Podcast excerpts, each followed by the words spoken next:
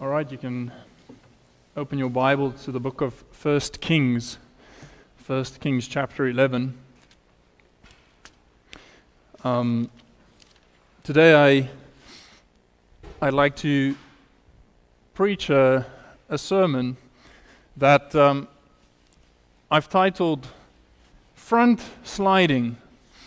Now, if you're familiar with the word backsliding, I think you know what I'm aiming at when we say front sliding. Now, obviously, backsliding is commonly referred to as um, losing your focus in Christianity, falling away from the fervor or the zeal or the closeness you once had to God. And so to backslide from that is to sort of lose fellowship, um, lose that intimacy, that closeness that you had with God. Now, strangely, I want to say, we have a word for backsliding, but I don't know why the term frontsliding is not also something that we speak about, right? I mean, why why only focus on the part where people constantly drift away from God, but not also speak about the the drawing nigh to God? As now, maybe it's linguistic, maybe it's just front sliding is not such a nice way of putting it, right? It could be drawing nigh to God or being in fellowship with God. But all I'm saying is, is we term backsliding, but why not? What are the things that draw us closer to Him? What are the things that that bring us back into into fellowship with with God? So um, I want us to look at a story in Scripture that specifically, I think, illustrates some of the items that, or some of the things that result in, in in backsliding, and then what are some of the remedies or things that we find we need to put in place for us in order to draw closer to God again. And um, it is for us to examine ourselves, to to test ourselves, and to see where do we stand with this. Because I think if anyone says that I never sin, well, First John says you're a liar. But if anyone says that I, I, I don't sin, or I don't struggle with sin, or um, there aren't ups and downs in my in my spiritual walk, I, I, I don't think you're being honest. And so some of us will find ourselves today in a state where we need to say, well, I have backslid. How do I get back? What is it that I need to do? Some of us will be in the state where we we we're close to God right now, but there will come a time where you will slide a bit. And so then you need to know, but what are the things? What are the things I need to check? What could be the things that are out of place so that I can come back to where I need to be with my Lord? So the story I've pointed you to is in, in First Kings. Um, in First Kings chapter eleven, we read about King Solomon. Um Now, I'm going to start in First Kings eleven, although most of our focus is going to be in First Kings fifteen. But I want to give you some background as to where Israel is at this point in their history. Now, you'll know Solomon was the third king of Israel. There was Saul, and then David, and then Solomon. Now, in First Kings eleven, I would like to just read a few verses together. Let's read from verse one. It says, "But King Solomon loved many strange women." Now, I don't. When he says strange women, I don't think he's meaning weird women, although maybe if you have seven hundred wives, I guess some of them may have been a bit strange. But, but King Solomon loved many strange women, together with the daughter of Pharaoh, women of the Moabites, Ammonites, Edomites, Zidonians, Hittites, and of the nations concerning which the Lord said unto the children of Israel, "You shall not go into them, neither shall they come in unto you, for surely they will turn away your heart after their gods. Solomon clave unto these in love." So first of all, God said, you should not cleave to these strange women, these women of other nations, of other religions. You need to stay close to those children of Israel because they will draw your heart away from God. Verse three says, "And he had seven hundred wives, princesses, and, and three hundred concubines, and his wives turned away his heart. For it came to pass, when Solomon was old, that his wife turned away his heart from uh, after other gods, and his heart was not perfect with the Lord his God, as was the heart of David his father. So first of all, we see David his father's heart was right towards God. It actually says in First Kings fifteen and verse five that it, that David was living within the commands of God. He was he was a man after God's own heart. He was he was following God. And it says, except in the matter of Uriah the Hittite, obviously, who's, whom he killed to be with Bathsheba. But in all other matters, his heart was right with God. And Solomon clearly wasn't. So if I can picture, put this picture in your mind right now, is that David is the peak and is the description of what fellowship with God should look like. Okay, Israel, this is your king. This is what it needs to look like. Then Solomon comes and he starts slowly adding one wife, another wife, and another wife. And you'll see he adds an altar for that wife who prays to this God and that wife. And he builds high places for this God and that God, because each wife wants their own God to be served and incense to be burned to them and altars to be made to them. And all this happens, but it didn't. He didn't marry seven wives at one stage. It was, well, I hope not, but... Um, It was over time, one wife at a time. And what I'm trying to say is, is for some people, that slide away from where David was will be one at a time. One act of disobedience to what God has said. A little bit there, another one there, this one draws this way, this one draws that way. And it's this process over Solomon's life that eventually landed him up where we read in, in verse... Um, In verse five, as it says, for Solomon went after Ashtoreth, the goddess of the Zidonians, and after Milcom, um, the abomination of the Ammonites. And Solomon did evil in the sight of the Lord, and went not fully after the Lord, as did David his father. And, and Solomon did build a high place for Chemosh, and the abomination of Moab, and the hill that was before Jerusalem, and for Molech, the abomination of the children of um, Ammon. And likewise did he for all his strange wives, and burnt incense, and sacrificed unto their gods. So you see, he's the first thing that I want to point you, or draw your attention to when it comes to the backsliding of this nation, is willing disobedience. God said, you should not marry these women, they will draw your heart away, but Solomon willingly did that, and it ended up exactly where it said it would be. So the first thing is willing disobedience will li- will lead to backsliding. Now, in, in verse nine um, of First Kings eleven, it says, and the Lord was angry with Solomon, because his heart was turned from the Lord God um, of Israel, which had appeared unto him twice, and had commanded him concerning this thing, that he should not go after the after, um, after other gods, but that he and oh, but he kept not that which the Lord commanded. Therefore the Lord said unto Solomon, for as much as this is done of thee, and thou hast not kept my covenant and my statutes, which I have commanded thee, I will surely rend the kingdom from thee, and will give it to thy servant.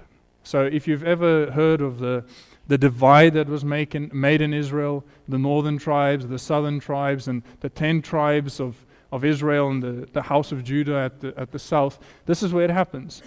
Because Solomon did not obey God in this command, the, the, the, the kingdom was torn, south, north and south.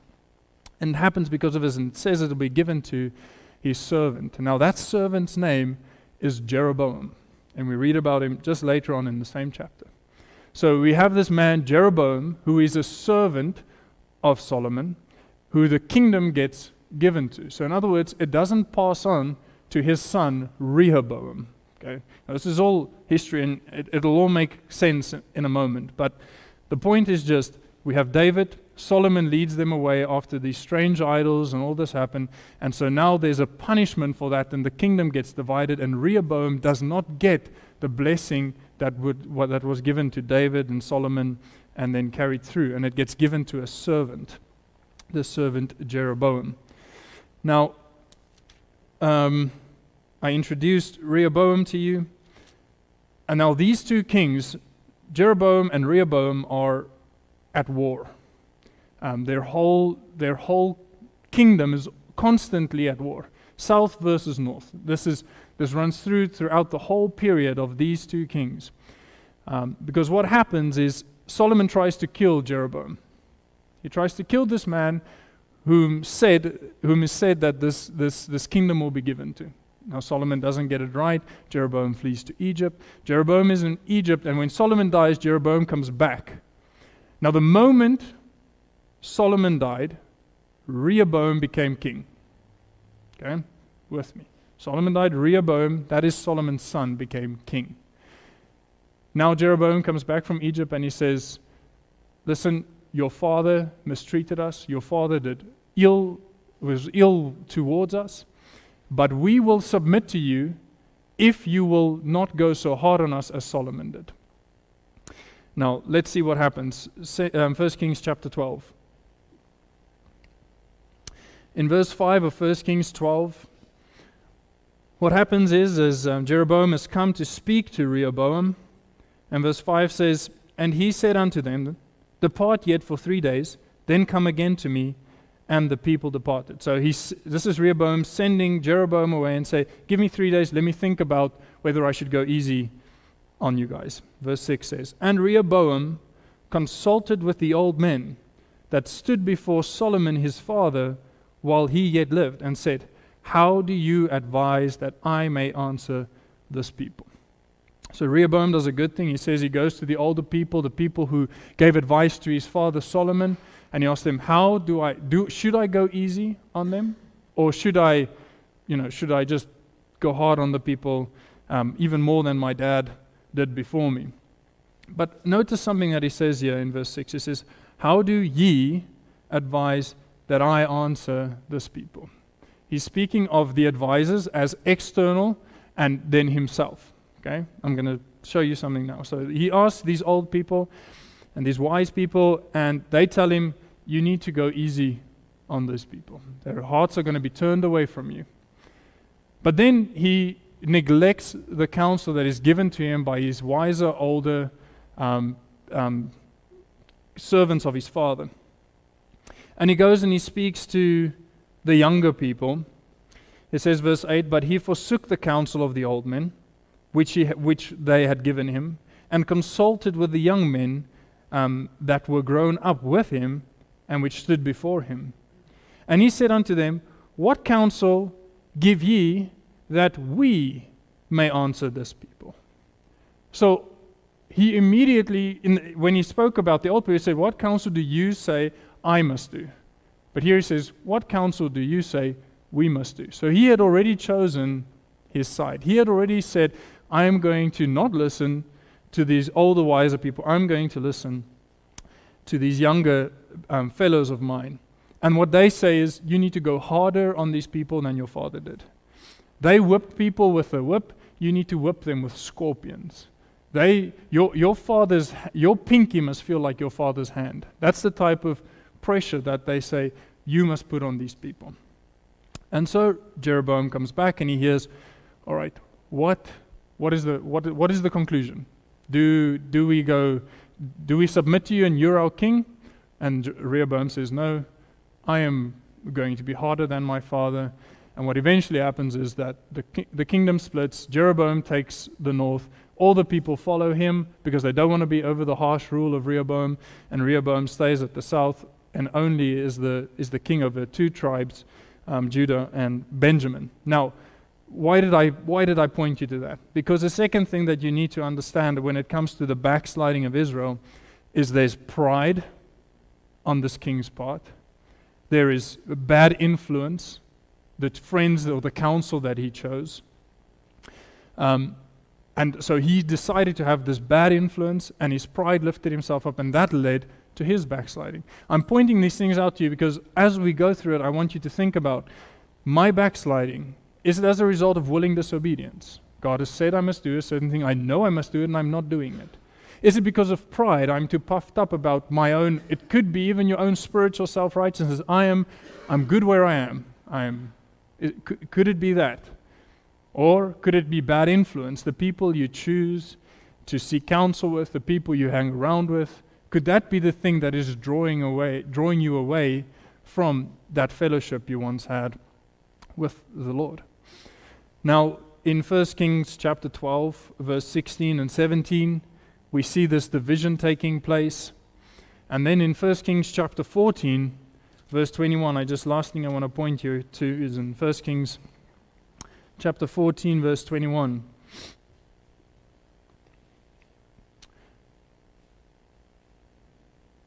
First Kings fourteen twenty-one says, "And Rehoboam, the son of Solomon, reigned in Judah. Rehoboam was forty and one years old when he began to reign, and he reigned seventeen years in Jerusalem, the city which the Lord did choose out of the tribes of Israel, to put his name there. And his mother's name was Naamah of the Ammonites. And Judah did evil in the sight of the Lord, and provoked him to jealousy with their sins which they had committed above all their fathers had done. For they also built them high places and images um, and groves on every high hill and under every green tree. And they were also sodomites in the land, and they did according to the abomination of the nations which the Lord had cast, which the Lord cast out before the children of Israel." So two things that's happening here. Obviously, Jeroboam is this king, and the people have departed completely from where they were supposed to be, where they were under David's rule.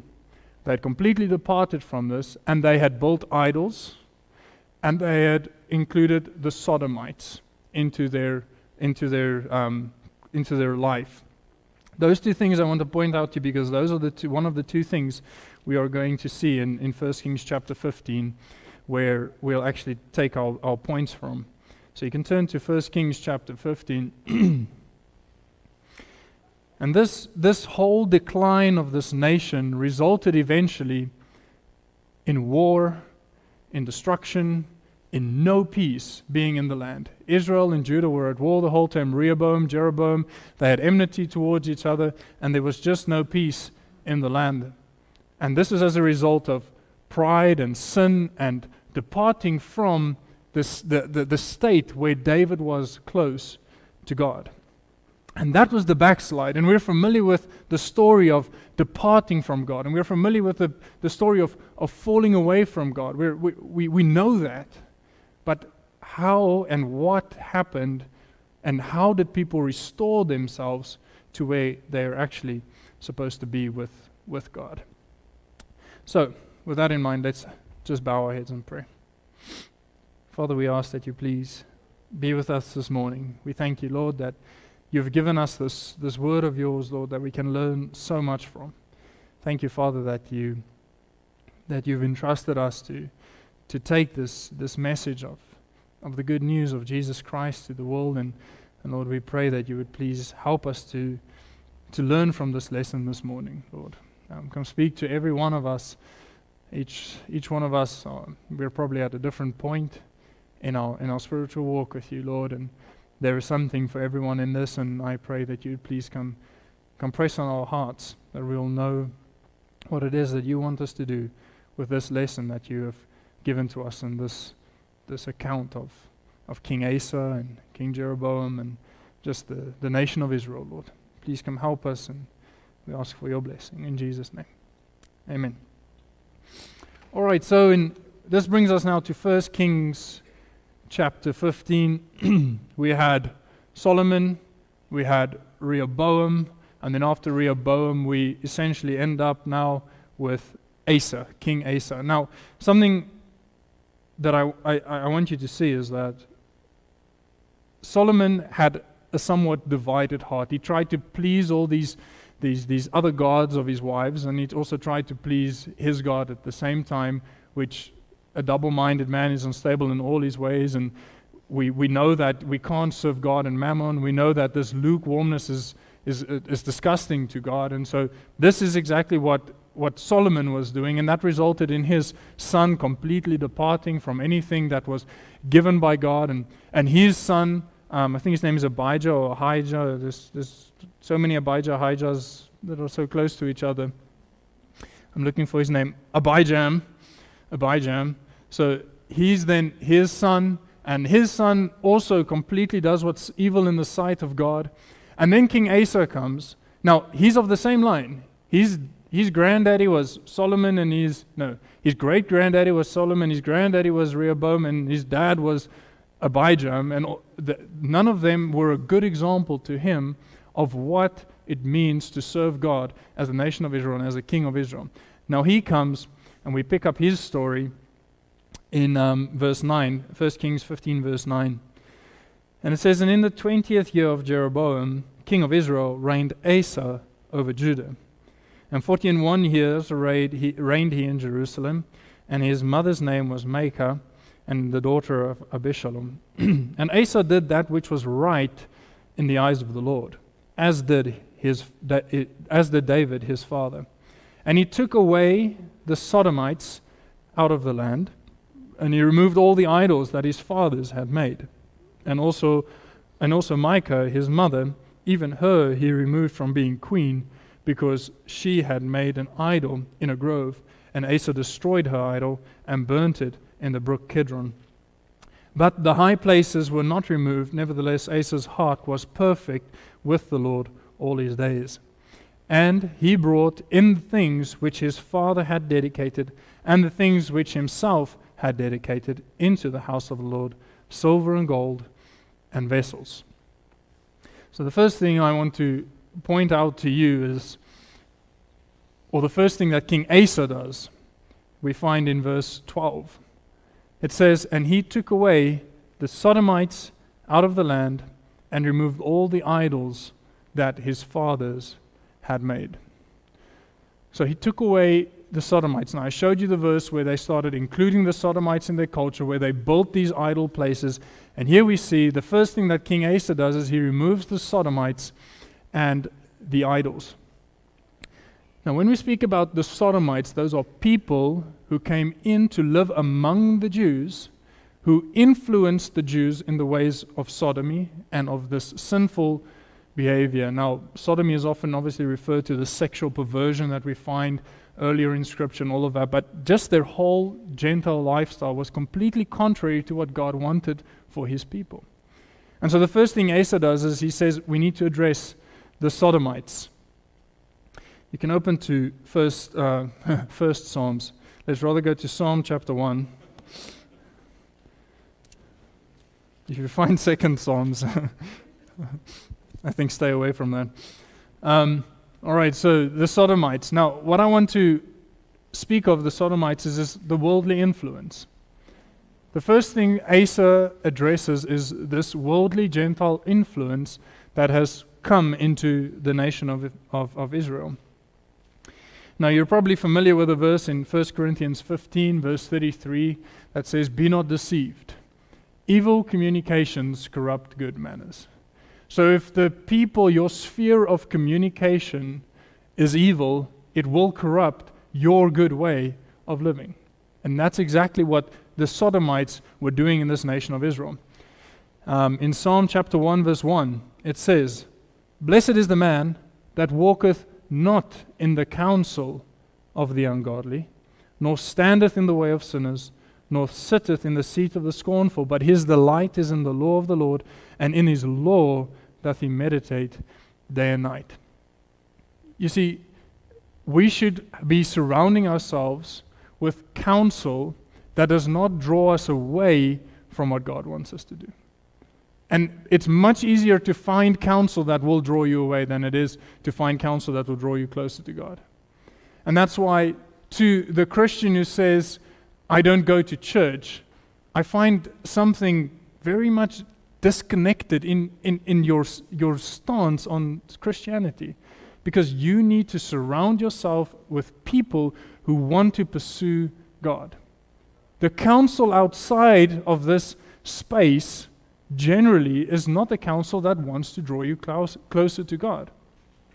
Now, I'm not saying you don't have family, you don't have friends who also love the Lord. Of course you do.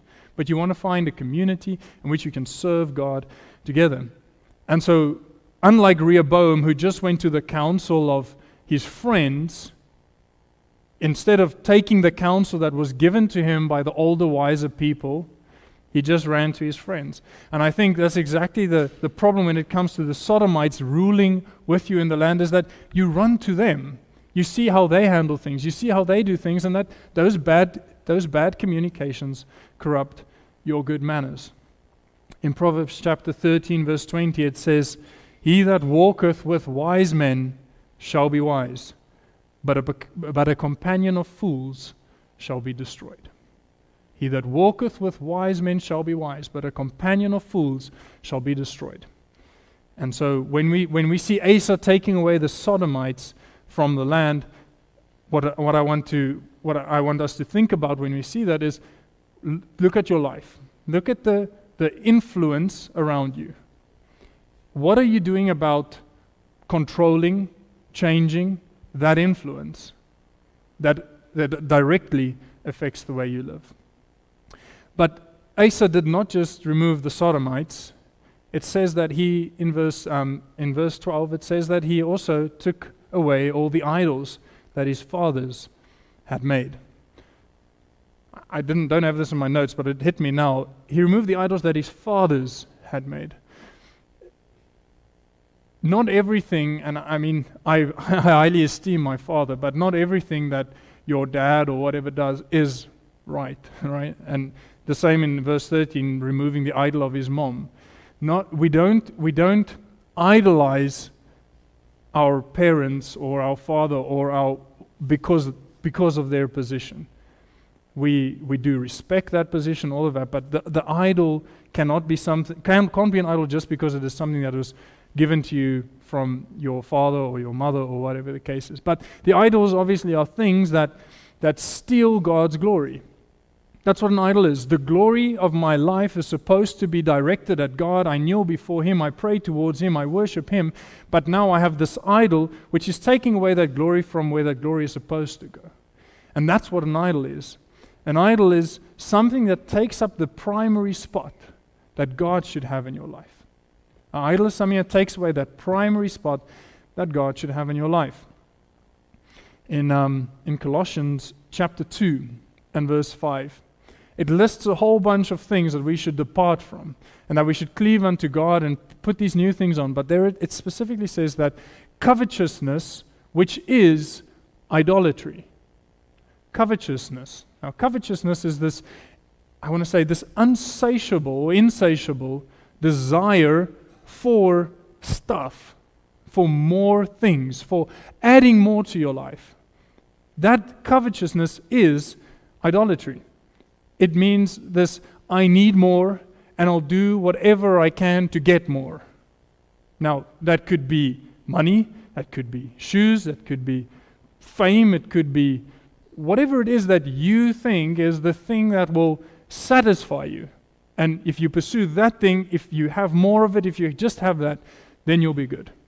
That is covetousness, to think that you'll be satisfied if you constantly pursue whatever it is that you idolize. Now, I tried to make a list of a few things that could become an idol in our lives, and I, I'm going to mention them because I think some of them may apply to us, but there's more than this. But one thing that we idolize, and everything that I'm going to mention now actually is good in its own place. The problem is if it starts taking the place that God is supposed to take, that primary place in our lives, and that things like children, things like work, things like money, things like your social status, things like your phone, things like your own self-righteousness. I, I, clu- I include self-righteousness in it because, believe it or not, you can become your own idol.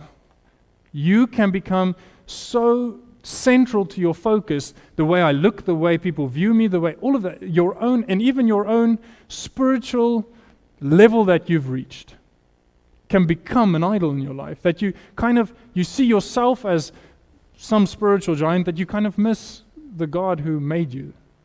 And so when, when we say children, when we say work, when we say money, when all of that, I'm not I'm not saying those things in and of themselves are bad, but if that becomes the thing that you pursue, if that becomes when you lay down your head at night, you think about more of that, or it's it's sort of your life revolves around that, more money, better job, how do I get people to like me more? What do people think about my social or my, my status? What do, Like, it's is that is that really what it's about? And so the idols that, that Asa removes are, are these things that take up God's glory. And now the question we ask ourselves is, what is taking up God's glory in my life?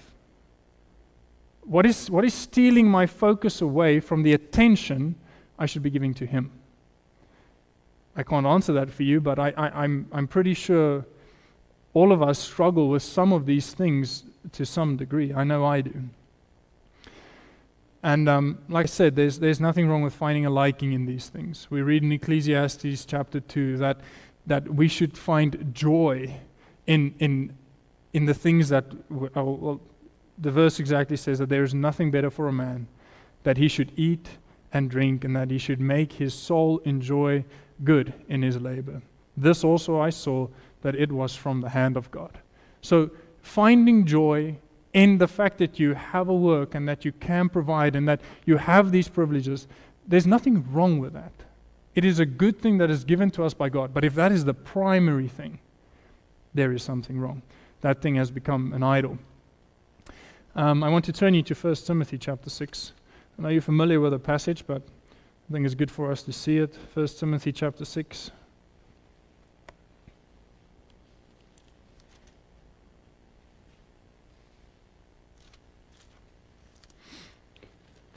In First Timothy chapter six, it's the passage about the love of money. But let's read it together. First Timothy chapter six, verse nine says, "But they that will be rich," now just updated English, they that will be, in other words, those that have a desire to be rich. Okay?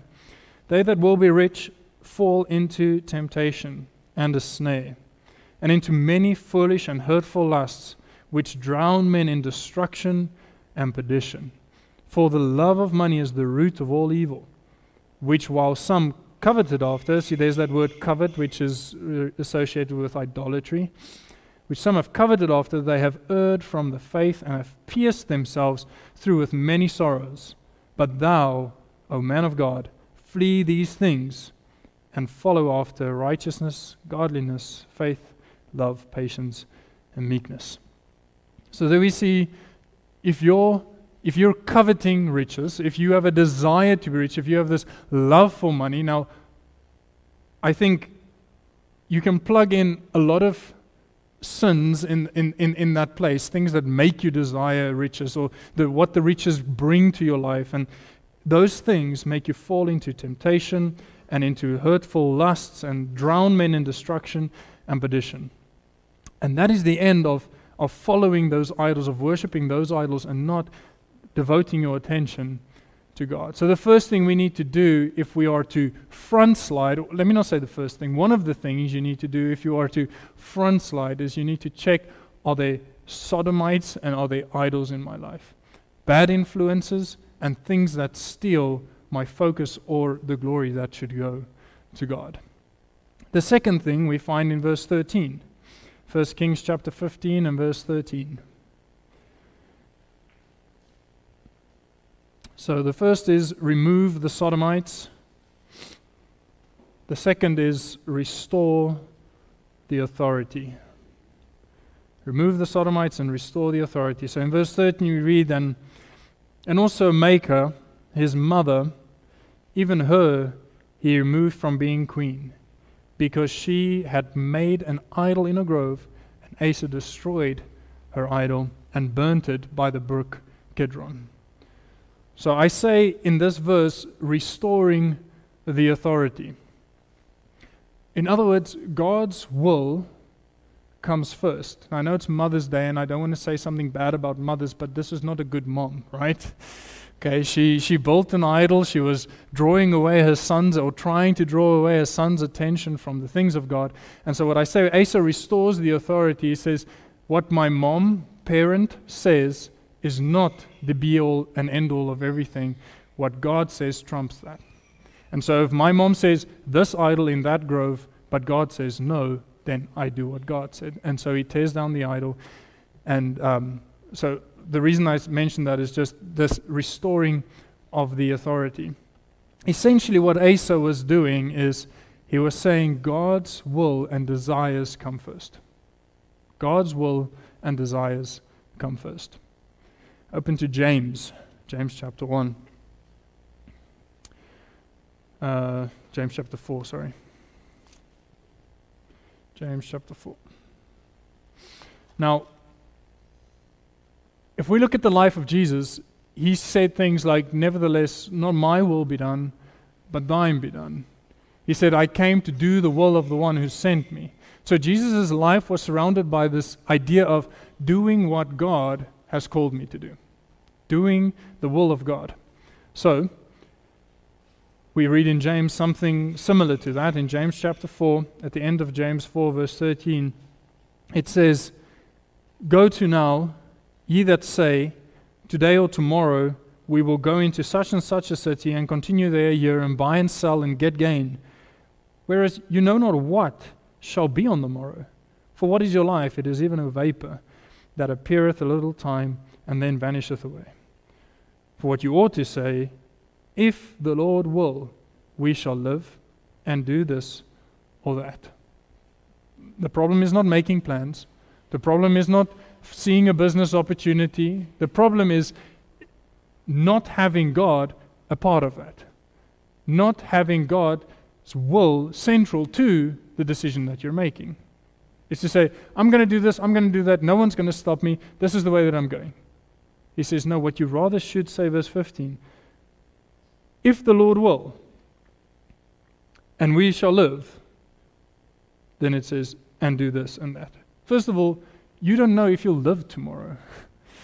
So at least acknowledge that, to say that tomorrow, might, yes, I have a plan for tomorrow, but tomorrow may not come. So first of all, if God wills, if I live, I will do this and that. Acknowledge him, see him central, restore that authority where you say, not just I'm going to do this, I'm going to do this, God willing, I will do such and such. I want to include God. And you know what? It can easily become a habit just to say, God willing, Lord willing. But at least, at least start there. At least, um, I want to say, condition your mind to say, you know what, I may not be able to. But in your heart, you know that if God wills, I will do that. And so your desire, the way you make decisions, the way you live, is one that lines up to say, God, is this your will? Or how do I make myself live according to your will? Who makes the final call in your life? Is it God? Is it his word? Is it what he has given us? Or is it the way you feel? Or is it what your parents have said? Or is it what your boss says? Now, please respect your boss, respect your parents, all of that in its context, right? But they don't influence, they don't trump what God has said. And God's law and God's way and God's desire and his will needs to say primary in your life. And it's part of your restoration, your, your, your front sliding towards God. And perhaps if something is out of whack in this authority structure, if something is out of whack in the authority structure in your home, if something is out of whack in the authority structure in the way that you conduct business uh, and how God wants it to be done, this could affect the way your relationship is with God. Because he has a desire for how things should be at home, at work, in your life. And if you're saying, I don't care about that, I am focusing on whatever it is that my tradition is or how I want to do things, God's will is not above it. And so that is something that draws you away instead of pushes you towards um, being closer to God.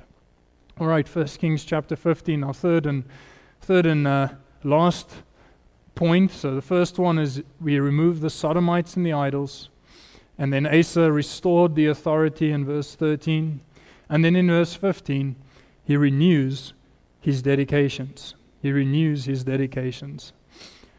So in verse fifteen we see, and he brought in the things which his father had dedicated, and the things which himself had dedicated into the house of the Lord, silver and gold and vessels. Now, let me just point you to something in First Kings fourteen. Now, his father had dedicated, Rehoboam had dedicated some other things. Um, First Kings fourteen, verse twenty-five. It says, and it came to pass in the fifth year of King Rehoboam that Shishak, king of Egypt, came up against Jerusalem, and he took away the treasures of the house of the Lord and the treasures of the king of, of the king's house. He even took away all, And he took away the, all the shields of gold which Solomon had made. And King Rehoboam made in their stead brazen shields and committed them unto the hands of the chief guard. So immediately you see he sort of replaces it with a subpar product, brass, instead of this golden shield. Now that's what Rehoboam, his dad, did. What, and then what we see what Asa does here is he replaces it with silver and gold and vessels in First Kings chapter fifteen. So he dedicates something that is much better. He gives God the honor that God deserves. He gives him the very best. So I want to say he renews his commitment to the house of God and the things of God. He sees God and he says God deserves the best. Not these brazen shields, but the gold and the silver. And the question that we ask ourselves is, does God receive the best of us? Does he, does he get what's left over after everything is said and done? If there, if there is money left at the end of the month, I will give an offering. I'm not, I'm not preaching about giving and giving and giving. When you, you know where we stand on that. But is that, is that how you view it? It's more the principle that I'm talking about. The same goes for your time. The same goes for your talents. The same goes for whatever God has blessed you with. He has given you, He has entrusted you with certain riches, time, talents, all those things. Does God get what's left after you've given your talents to whatever other society it is? Or does God get, can I say, dibs on what on that? And look, we need to ask ourselves that question. What King Asa does is he immediately says, God's house needs to be revered. God's house needs to have the due honor that it deserves, and he restores those things to what it, what it used to be. So do you bring your best? Do you prepare for Sundays? And are you focused and ready to receive from God? Is that, is that your mindset? I mean, you prepare for other things in life. Why not prepare to come to the house of God? He renews his dedications. Do you give as God has prospered you? Do you dedicate your days to Him? Every day you go out, you drive, you work, you do all these things. Do you dedicate it to Him? Do you ask Him, God, show me, help me, guide me as I go through this day? Do you include Him in that? Asa renewed these dedications to the Lord. And I think so should, so should we. Now, I want to point you to the result of this change that Asa made. Have a look at Second Chronicles. Now, Second Chronicles is... has got a lot of the same um, um, kings. Obviously, it's just a, it's a different, it's recorded differently and for a different purpose. But in Second Chronicles chapter fourteen, we read about King Asa and Rehoboam and Jeroboam. It's this exact same thing happening, but it gives us a little bit more info.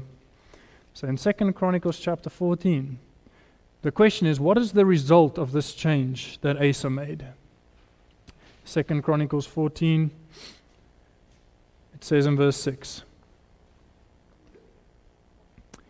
Now we see in verse five, he also took away out of all the cities of Judah the high places and the images, and the kingdom was quiet before him. Verse six, and he built a, and he built fenced cities in Judah, for the land had rest, and he and he had no war in those years, because the Lord had given him rest. Therefore he said unto Judah, let us build these cities and make about them walls and towers and gates and bars, while the land is yet before us, because we have sought the Lord our God.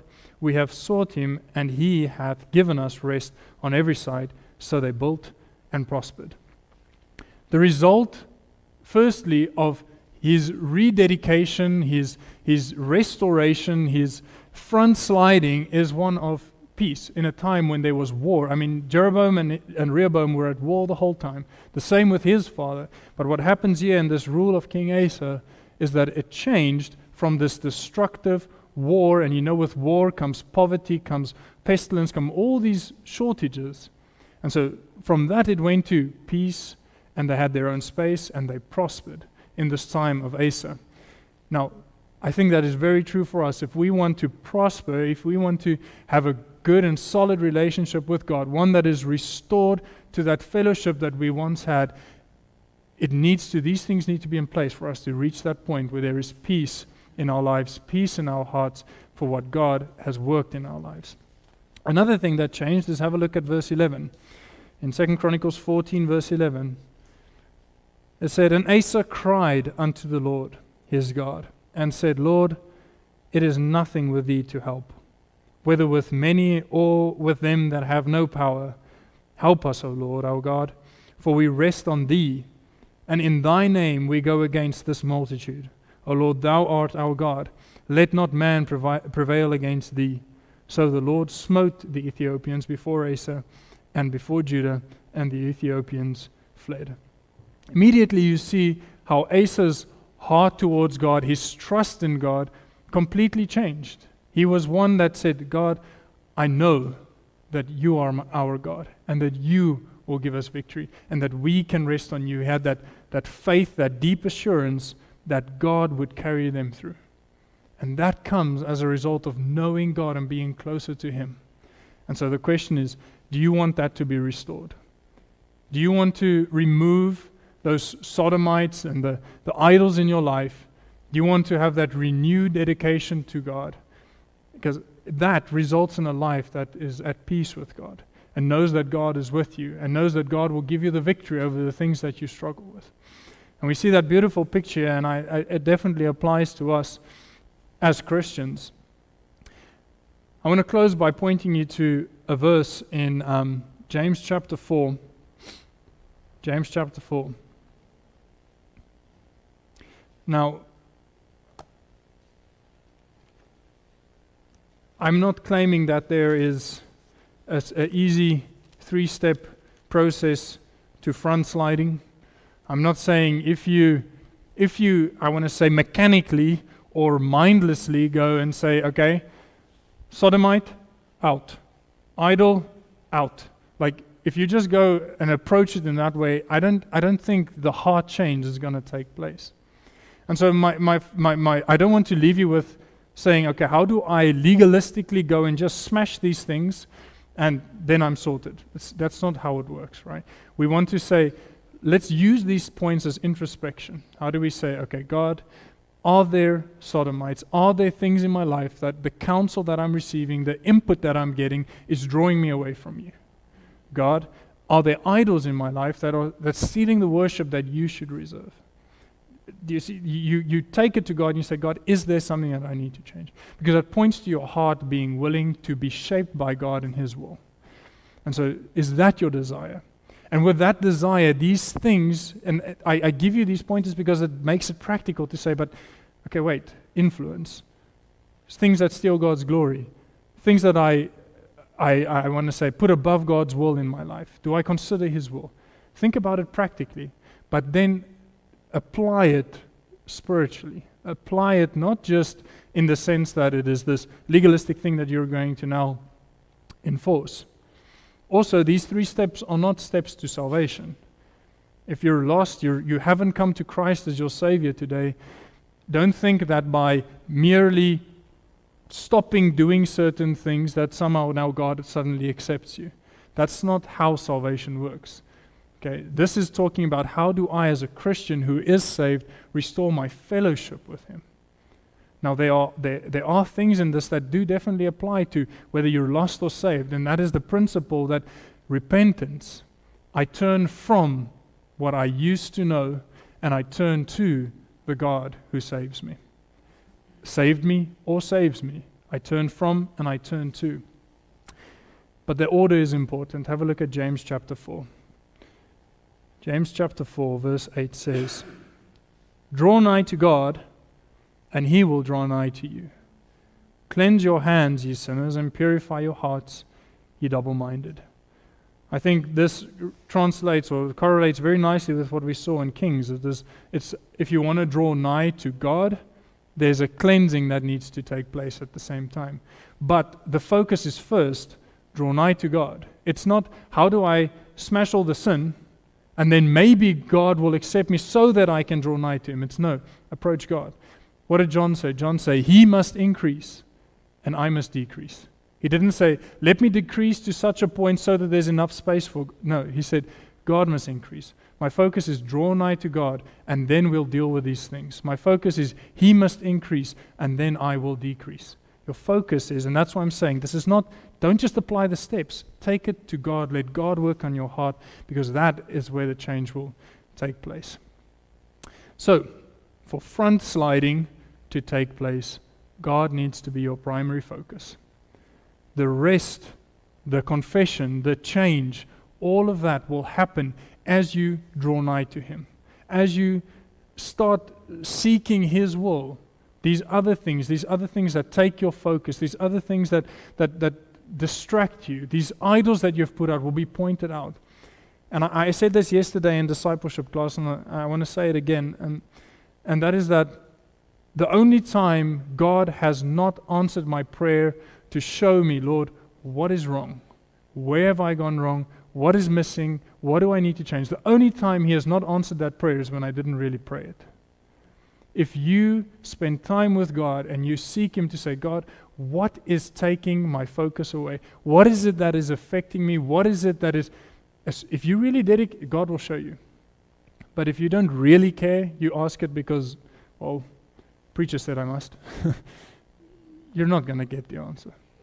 But if you're asking it because you really want to say, God, how do I get close to you? God will answer that. He will show you the Sodomites. He will show you the idols. He will show you the things that you have placed above Him. Seek Him, and He will guide you. Draw nigh to Him, and He will draw nigh to you. Let's all bow our heads. Lord, I, I do thank You for this time this morning. I thank You, Lord, that we could look at this wonderful truth, Lord. It makes me think of the um, the prodigal son, Lord. You are always ready to forgive. Your disposition is always to to want to show mercy and um, grace, Lord. And, and, and we thank You so much for that. Thank You. Even in the life of Solomon, we saw that how You warned him before, and even while he was sinning, Lord, You came to him twice and said, Solomon, stop. Lord, you, we really don't have an excuse.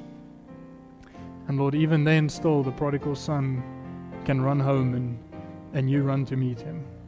Lord, we, we thank You that You desire not for us to backslide, but for us to, can I say, forever front slide. Lord, I, I, I praise You for that wonderful, wonderful truth that we have is that, Lord, You desire to to have us in right standing with You. And Lord, if no, if there's someone here today who hasn't started that process in in committing their lives to You, Lord, I pray You please work in their hearts. Let Your Spirit do the work. Lord, may they also have the liberty to to ask questions, that they may find answers. But Lord, also for those of us who are saved and who have committed our lives to You, we know that the battle is is real, and um, sometimes we, we do fall. But Lord, thank You that You're waiting with open arms to receive us back. Lord, help us to remove whatever influences and idols we have in our lives and everything that distracts us and steals Your glory. Lord, please come show that to us and help us every day to be more conformed to the image of our Savior, Jesus Christ.